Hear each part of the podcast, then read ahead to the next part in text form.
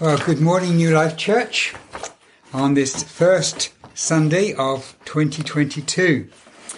And as we move into twenty twenty-two, um, many of us um, have big disappointments and discouragement in our lives. And um, a year ago, we thought that uh, COVID was just about to end, and now here we are a year later. And these two years have been very hard for the church as well, not being able to meet in person, at least for most of it. And when we finally can meet, we've got all these public health issues. And um, today, you know, we've got the issues with the, the building being locked. Um, so we cry out, God, we are your people. Please help us. Look, please, we, we're serving you. And I want to encourage you that as we go into twenty twenty-two, I'm going to tell a story which is quite amazing. And it's about Satan's attempt to attack God's people. But the very tool he attacked them with, God turned into the means of blessing. And it's like somebody pointing a gun at you and it magically being turned into a gift of gold. And And this follows on from what I was talking about last week of Satan's attacks on the church and on the line, on the golden thread of the line of Christ through the, through the ages. So uh, we pray that this amazing turnaround that I'm going to speak about today will happen not just in the church, but in your own personal life in twenty twenty-two. So my goal is for us to be encouraged by one of the most amazing stories in Scripture of horrible defeat being turned into joyful victory. And this is a story in five acts. So here are my five nine. I'm, I'm giving you a little picture of them to start with. So the first one I'm calling the wave. And the wave is, is up and down. And the second I'm calling the pit. And the pit is really, really dark. And then we have the um, shockingly supernatural rescue, which is the blue line shooting up. Then we have the dragon attacks going down again. And then we have defeat turned into joy, which is the last act of this amazing story. So um, let's just put the words on there. Story of attacks and discouragement turned into joy. The wave, which is up and down, the pit, then a peak of hope, I'm calling it, a shockingly supernatural rescue, the dragon attacks, and then defeat turned into joy. So, and each of those steps, I've got a little picture for us. So the first one, the wave, here's my picture of the wave. um, and... Um, The, st- the story is this. Uh, this is I'm going to summarize it very quickly. Abraham uh, and, and Sarah promised that um, a nation would come from them that would bless the world. And as they grew, they were given, the, the nation grew. There was a famine in the land, but God had already taken one of them, which was Joseph, into Egypt. And with an extraordinary sequence of events, he was now one of the rulers of Egypt. And so the family could come to, to Egypt and they could grow and become a mighty nation. But then they were too mighty for Pharaoh, who scared, was scared by them. And so he turned them into slaves and then tried to kill them all. But God raised up Moses and brought them across the Red Sea and into the Promised Land. And then they had a... a some time, years being ruled by judges, and then they were ruled by kings. But the high point of all of that was King David. And David loved God with a passion. He was uh, named a man after God's own heart, and he wrote many of the Psalms. And that, if you like, is the high point in this roller coaster. And then after David, we have this steady decline. The people became more and more corrupt. They worshipped a cruel god, false gods like Baal. Uh, but not just that, they were filled with oppression of the poor and corruption of justice in the legal system. And they became as bad, if not worse, than the nations that were around them. So that is the, the that's the my first part. That's the wave. Is every, are you getting it okay? Is it coming through okay? And you've got the slides all right? Okay, good. Uh, the wave, which is up and then down. Now we're going to look at the pit and then a peak of hope. So this is my picture for the pit with a peak of hope. Everything's very, very dark, but a little light shines out. Well, the pit is this. The God allowed the Babylonian Empire to come and to destroy, to capture and destroy the city. First of all, they came in five ninety-seven B C and they captured the city. Now, we've got really good proof of these dates because the Babylonians, who who were the, the people who were uh, capturing the city, they were meticulous astronomers. And all of their dates that they recorded, which we've got many of their carvings and, and, and records, they tied into the movement of the stars. And they tied into things like eclipses and, and planets being aligned up, which is phenomenal because we can actually, scientifically, we can work out precisely what, exact what day that was. And when we can tie that into the records of what they said they were doing at that time, and we can precisely date some of these biblical events, which is amazing. I mean, it's like a, a precision clock that God has given us on some of these dates. So we can tell you without, like, within uh, exactly the year five ninety-seven B C, they captured the city, but the city rebelled against him. And eleven years later, that's five eighty-six B C, he came and and completely destroyed the city, broke down the walls, completely destroyed the temple, taking all the gold with him. And he took all the people with him, people of the city, made them live in another part of the empire, and then took people from elsewhere in the empire and brought them back and put them to live in the land. This was a very effective way of making sure there wasn't going to be another rebellion that they were mounting. And by the way, these other people became the Samaritans. So that's why there was such uh, antipathy between, between the Jews and the Samaritans. But even though God's people had rejected him, his love for them didn't diminish. And this is the, the peak of hope that's shining through the light. And these are some of the most amazing verses in Scripture. So I'm going to read you from Hosea chapter eleven. And this is God writing to the people that's treated him have their, as they have. When Israel was a child, I loved him. And out of Egypt, I called my son. But the more I called them, the farther they departed from me. They sacrificed to the Baal idols and burned incense to images. Yet it was I who taught Ephraim to walk. I took them up by my, by their arms, but they did not know that I healed them. I led them with cords of kindness, with the bands of love. You can see God's heart like bleeding for the way he's been treated by these people. My people are obsessed with turning away from me. They call to Baal, but he will never exalt them. And then these extraordinary words, um, Hosea eleven eight. How can I give you up, O Ephraim? How can I hand you over, O Israel? How can I make you like Admah? How can I treat you like Zeboim? These are other cities that were completely destroyed. My heart recoils within me. My compassion grows warm and tender. I will not execute my burning anger. I will not again destroy Ephraim, for I am God and not a man, the Holy One in your midst, and I will not come in anger. They shall follow the Lord, and he will roar like a lion. When he roars, his children shall come trembling from the west. They shall come trembling like birds from Egypt, like doves from the land of Assyria, and I will return them to their homes, declares the Lord.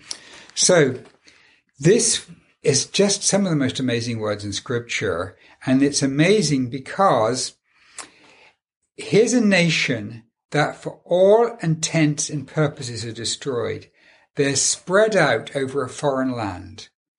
And yet God says, my heart for you hasn't changed. My compassion for you is still as strong. And we read another prophecy. Now, this specific one I've just read was referring to the northern kingdom, but we also see in Jeremiah referring to the southern kingdom. Indeed, the people of Israel are my dear children. They're my darling children. For even though I must often rebuke them, I still remember them with fondness. Therefore my heart yearns for them, and I will surely have compassion on them. I, the Lord, affirm it. And it goes on. I will say, my dear children of Israel, keep in mind the road you took when you were carried off. Mark off in your minds the landmarks. Note telltale signs that mark the way back. So he's saying, like, remember the way you went, because you're going to come back again. You need to learn the way back. Return, my dear children of Israel, return to these cities of yours. And so these are these are incredibly touching words of God's love, because it's showing a, a love for God that God has for those who've turned away from him. And I wonder if maybe uh, your heart has grown cold, maybe in some way. And God is so loving and willing to accept you back. His love for you is not dependent on your faithfulness to him. He's, he just yearns and says, come back, come back. Uh, if you feel like that today, I want to encourage you that God's love is still uh, tender towards you. And all you have to do uh, is to do is to ask, and he will bring you back. And I'm going to read another verse from um, Isaiah chapter thirty. For this reason, the Lord is ready to show you, show you mercy. He sits on his throne, ready to have compassion on you. Indeed, the Lord is a just God. All who wait for him in faith will be blessed. So uh, let's just read. Um, okay, so that was that was the pit that we just looked at. Anne, could you bring me a glass of water, do you think? Uh, so that was, uh, we've looked at the wave, we've looked at the pit and a peak of hope. And uh, now we're going to look at a shocking supernatural rescue. Here's my picture for the supernatural rescue. This was actually um, a, a, a time-lapse photograph that was posted online, and somebody just left their camera running and on time-lapse, and it's quite amazing. And um Uh, uh, partly I'm showing this because it's our city, and partly I'm showing this because um, it, it, it, it's, it's coming from heaven. It's like it's coming down from heaven. And the other thing that fits in with the story is it's hitting the very highest point. And what we're going to see is God reaches down from heaven and touches the very highest point in the empire. And he touches somebody who...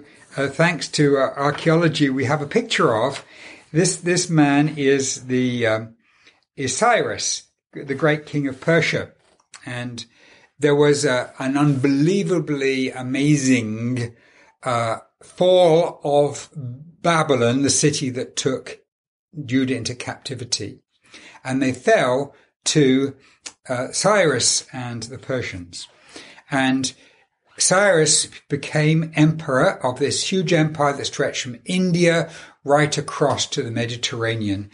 And uh, he was, uh, you know, his power seemed to be unlimited.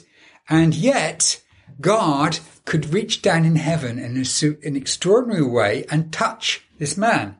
And we can read, um, we can look and we can see the archaeological records for some of these things. But here's the record in the Bible.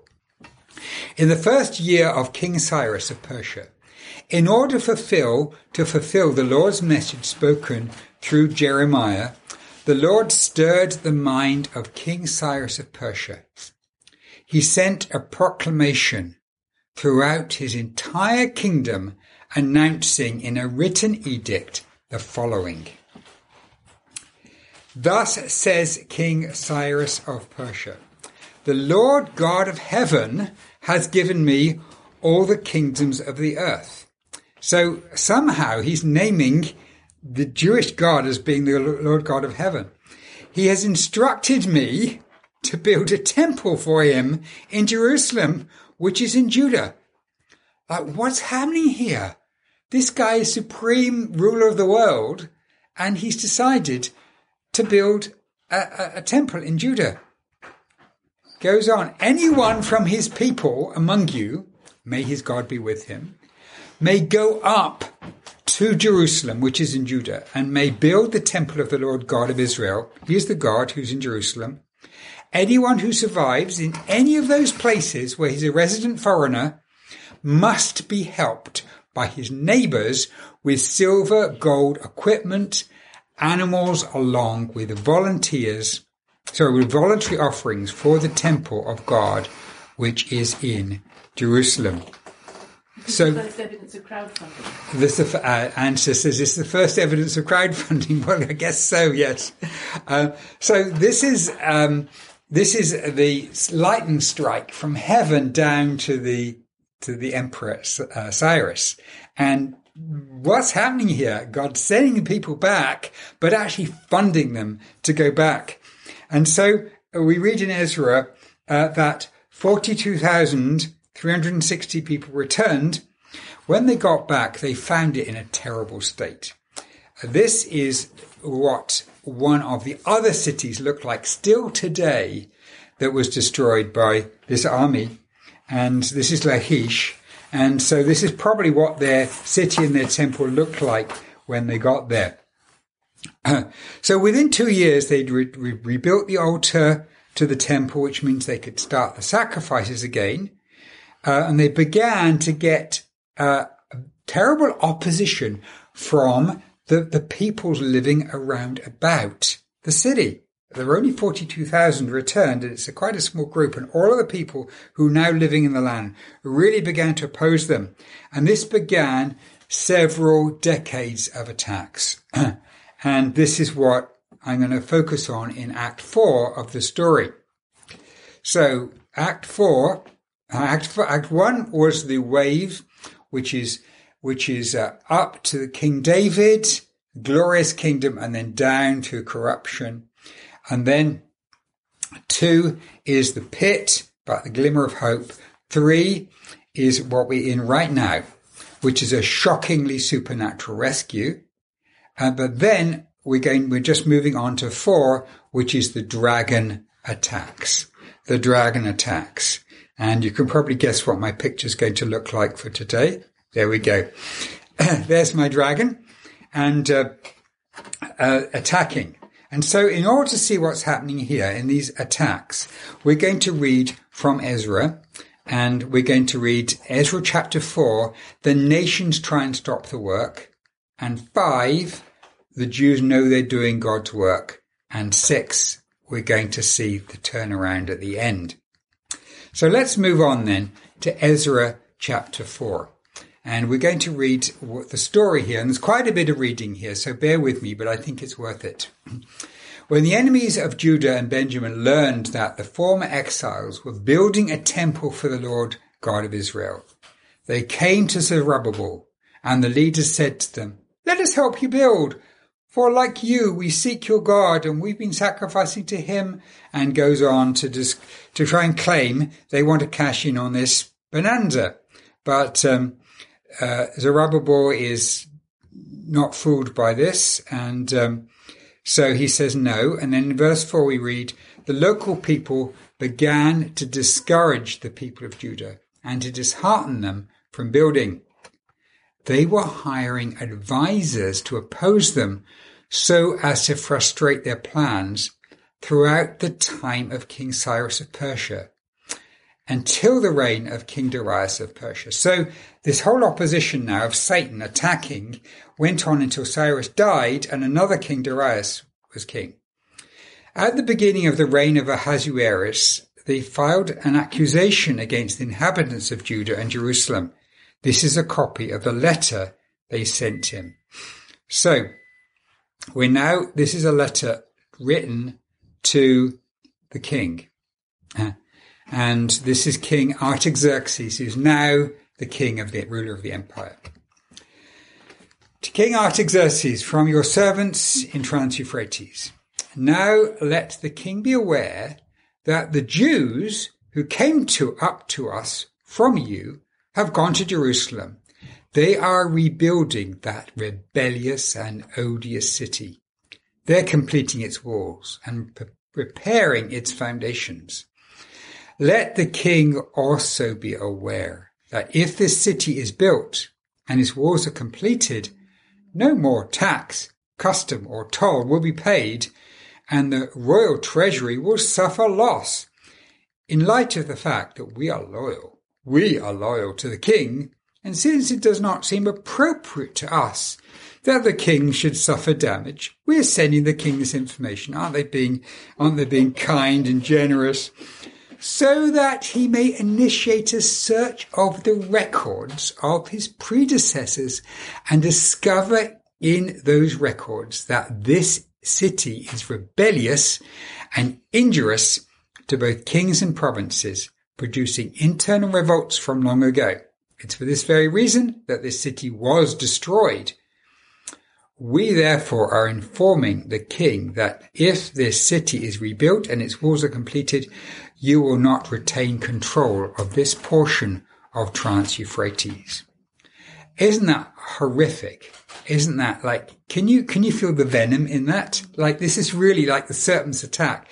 And I want you to, to just put yourself into this story here, because um, this, um, what they're trying to do is to, to live as God's people, to live in the way God had called them to. And so we as a church, as New Life Church and as other churches across the land, are like, we're trying to rebuild Jerusalem. We're trying to rebuild God's community. But also as individuals, we're trying to live as God has, has called us to. And Satan is attacking that with his venom. So here's a response from the king. So I put the letter in that box there. To Rahum the commander, Shimsai the scribe, and the rest of their colleagues who live in Samaria and other parts of Trans-Euphrates, greetings. The letter you sent to us has been translated and read in my presence.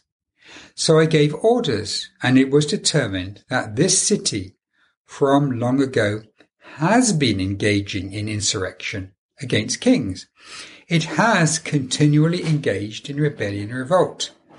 Now give orders that these men cease their work and that this city not be rebuilt until such a time as I so instruct. Exercise appropriate caution so that there is no negligence in this matter. Why should danger increase to the point that kings sustain damage? What do you think of that? Pretty nasty, eh?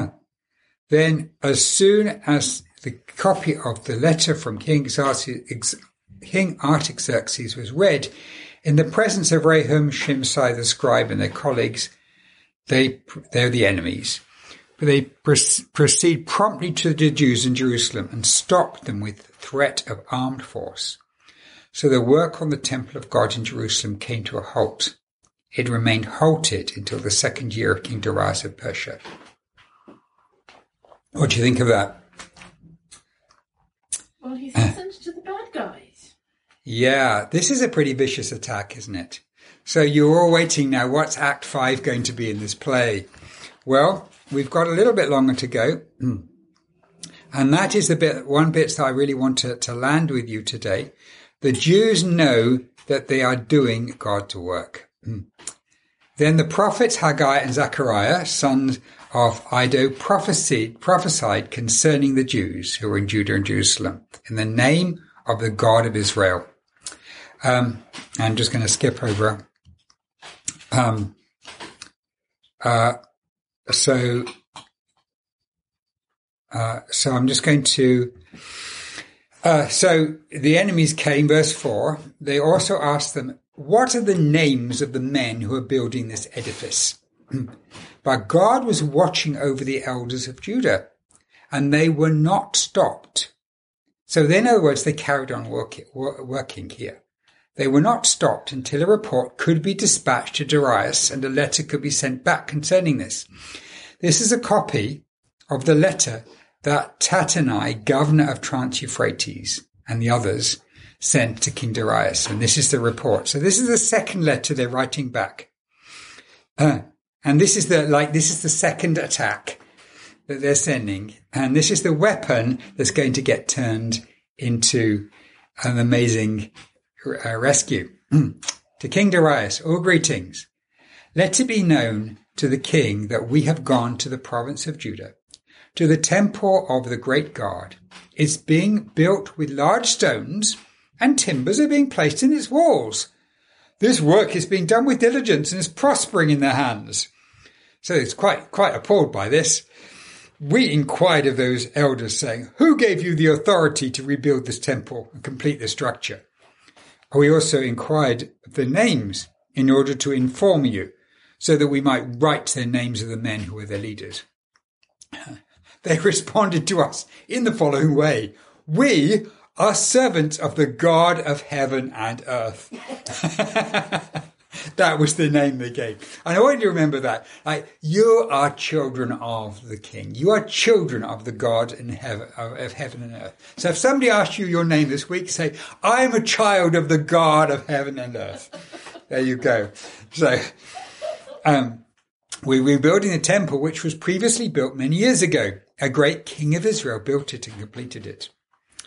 But after our ancestors angered the God of heaven, he delivered them into the hands of King Nebuchadnezzar of Babylon, the Chaldean, who destroyed this temple and exiled the people to Babylon.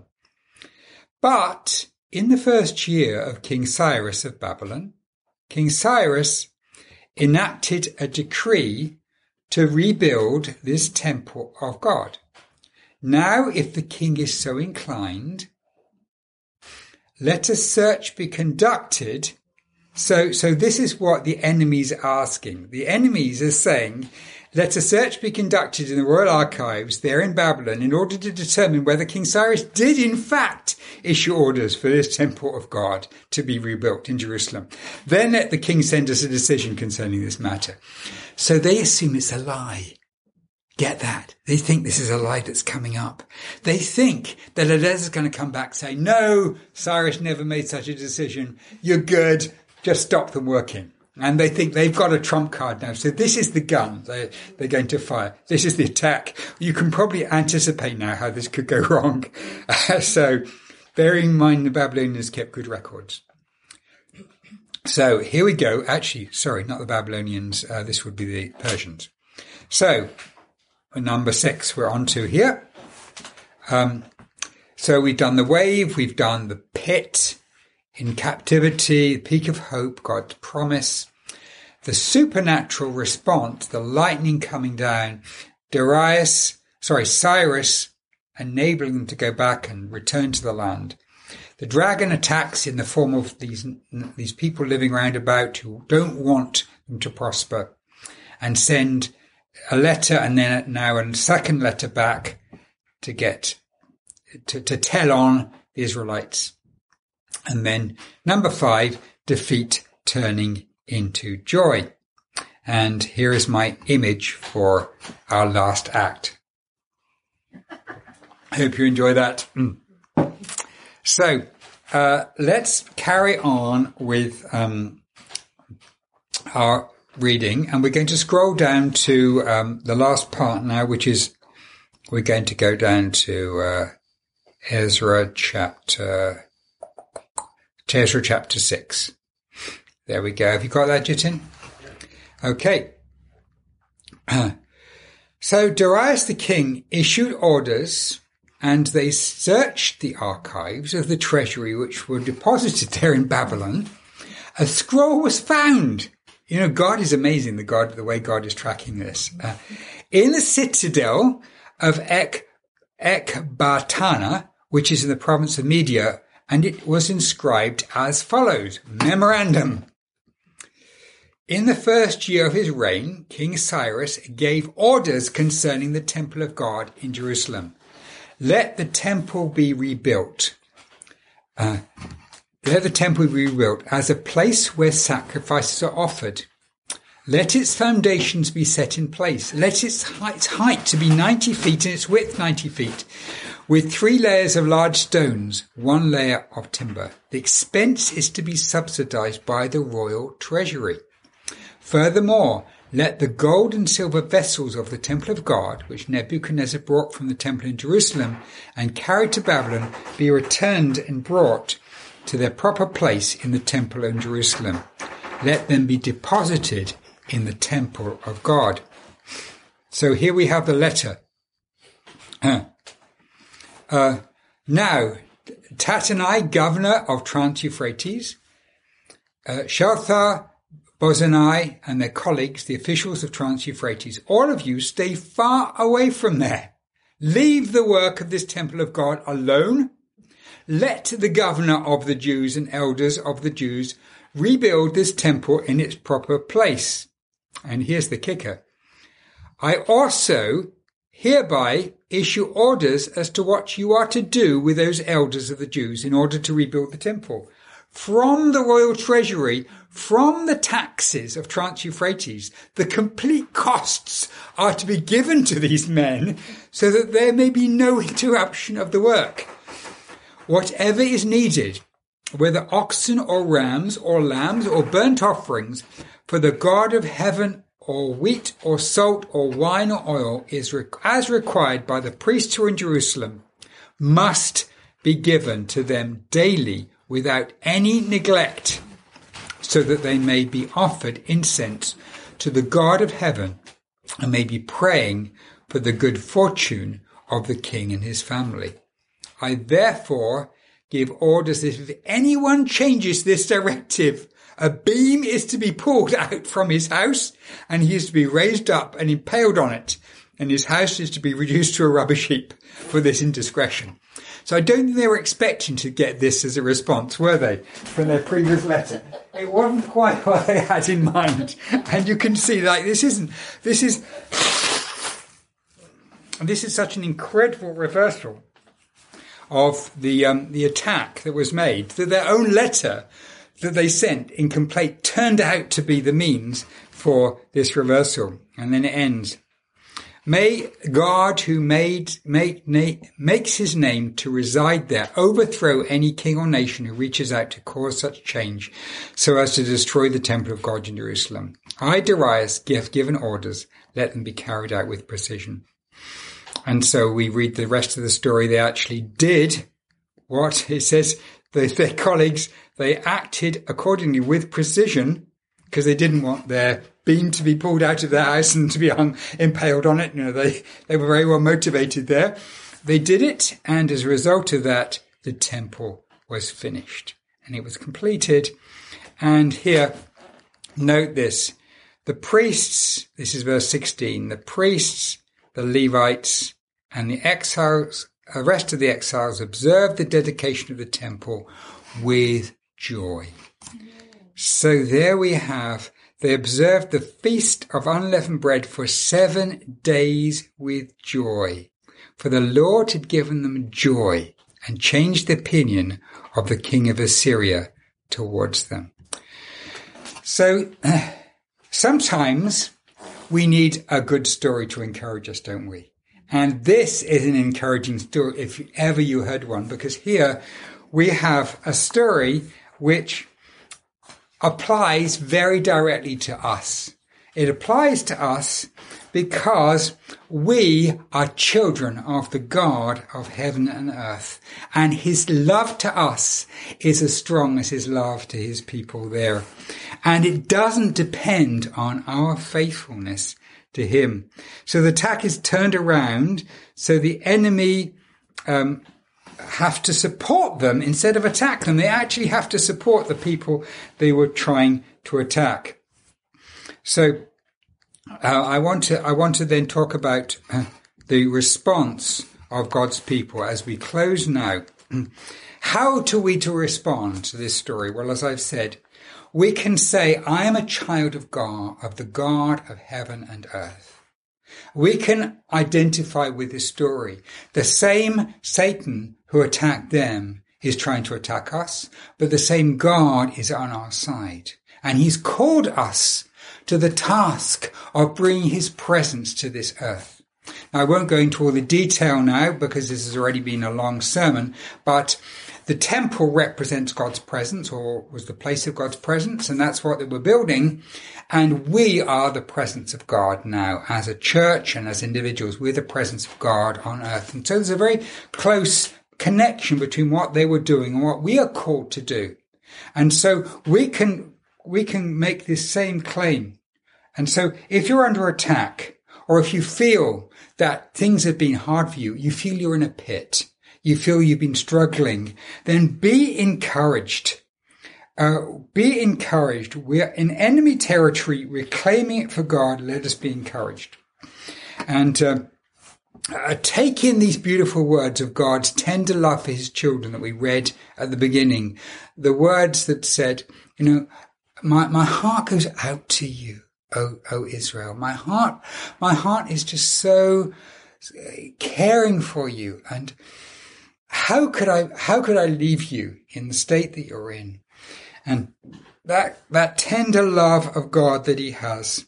And, uh, once again, if you're, if you're not close to God at the moment, and maybe you feel you've been drifting away from him, I want you to take this as a welcome to him back in twenty twenty-two. And his heart is full of love for you, and he learn, yearns for you like a parent yearning for a lost child. Those words where he says, you know, I, I brought Israel up as a, as a child, and I brought through the wilderness, like, you know, just like a, a parent loving a child. And now she, Israel's gone away from me, but I just so long for her. This is God's heart for you. Just turn and come back to him. Whatever you've done wrong, he will forgive you. He's such a loving and caring Father. So I want to say, call out to him and trust him with twenty twenty-two. That is my, that is my message to leave you with today. Call out to him and trust him with twenty twenty-two. Let's pray, shall we? Father, we thank you for your faithfulness, that you will never abandon us. And we thank you, Lord, for your strength, your power, that you are the God of heaven and earth. We have nothing to fear from the enemy. And thank you, God, for this story of your faithfulness to your people. And Lord, we pray that we will be able to take it in as your faithfulness to us. So, Lord, that we will be encouraged to call out to you during this coming year, and look to you as the God who is our God, because we are your children. Bless us now, we pray, in Jesus' name. Amen.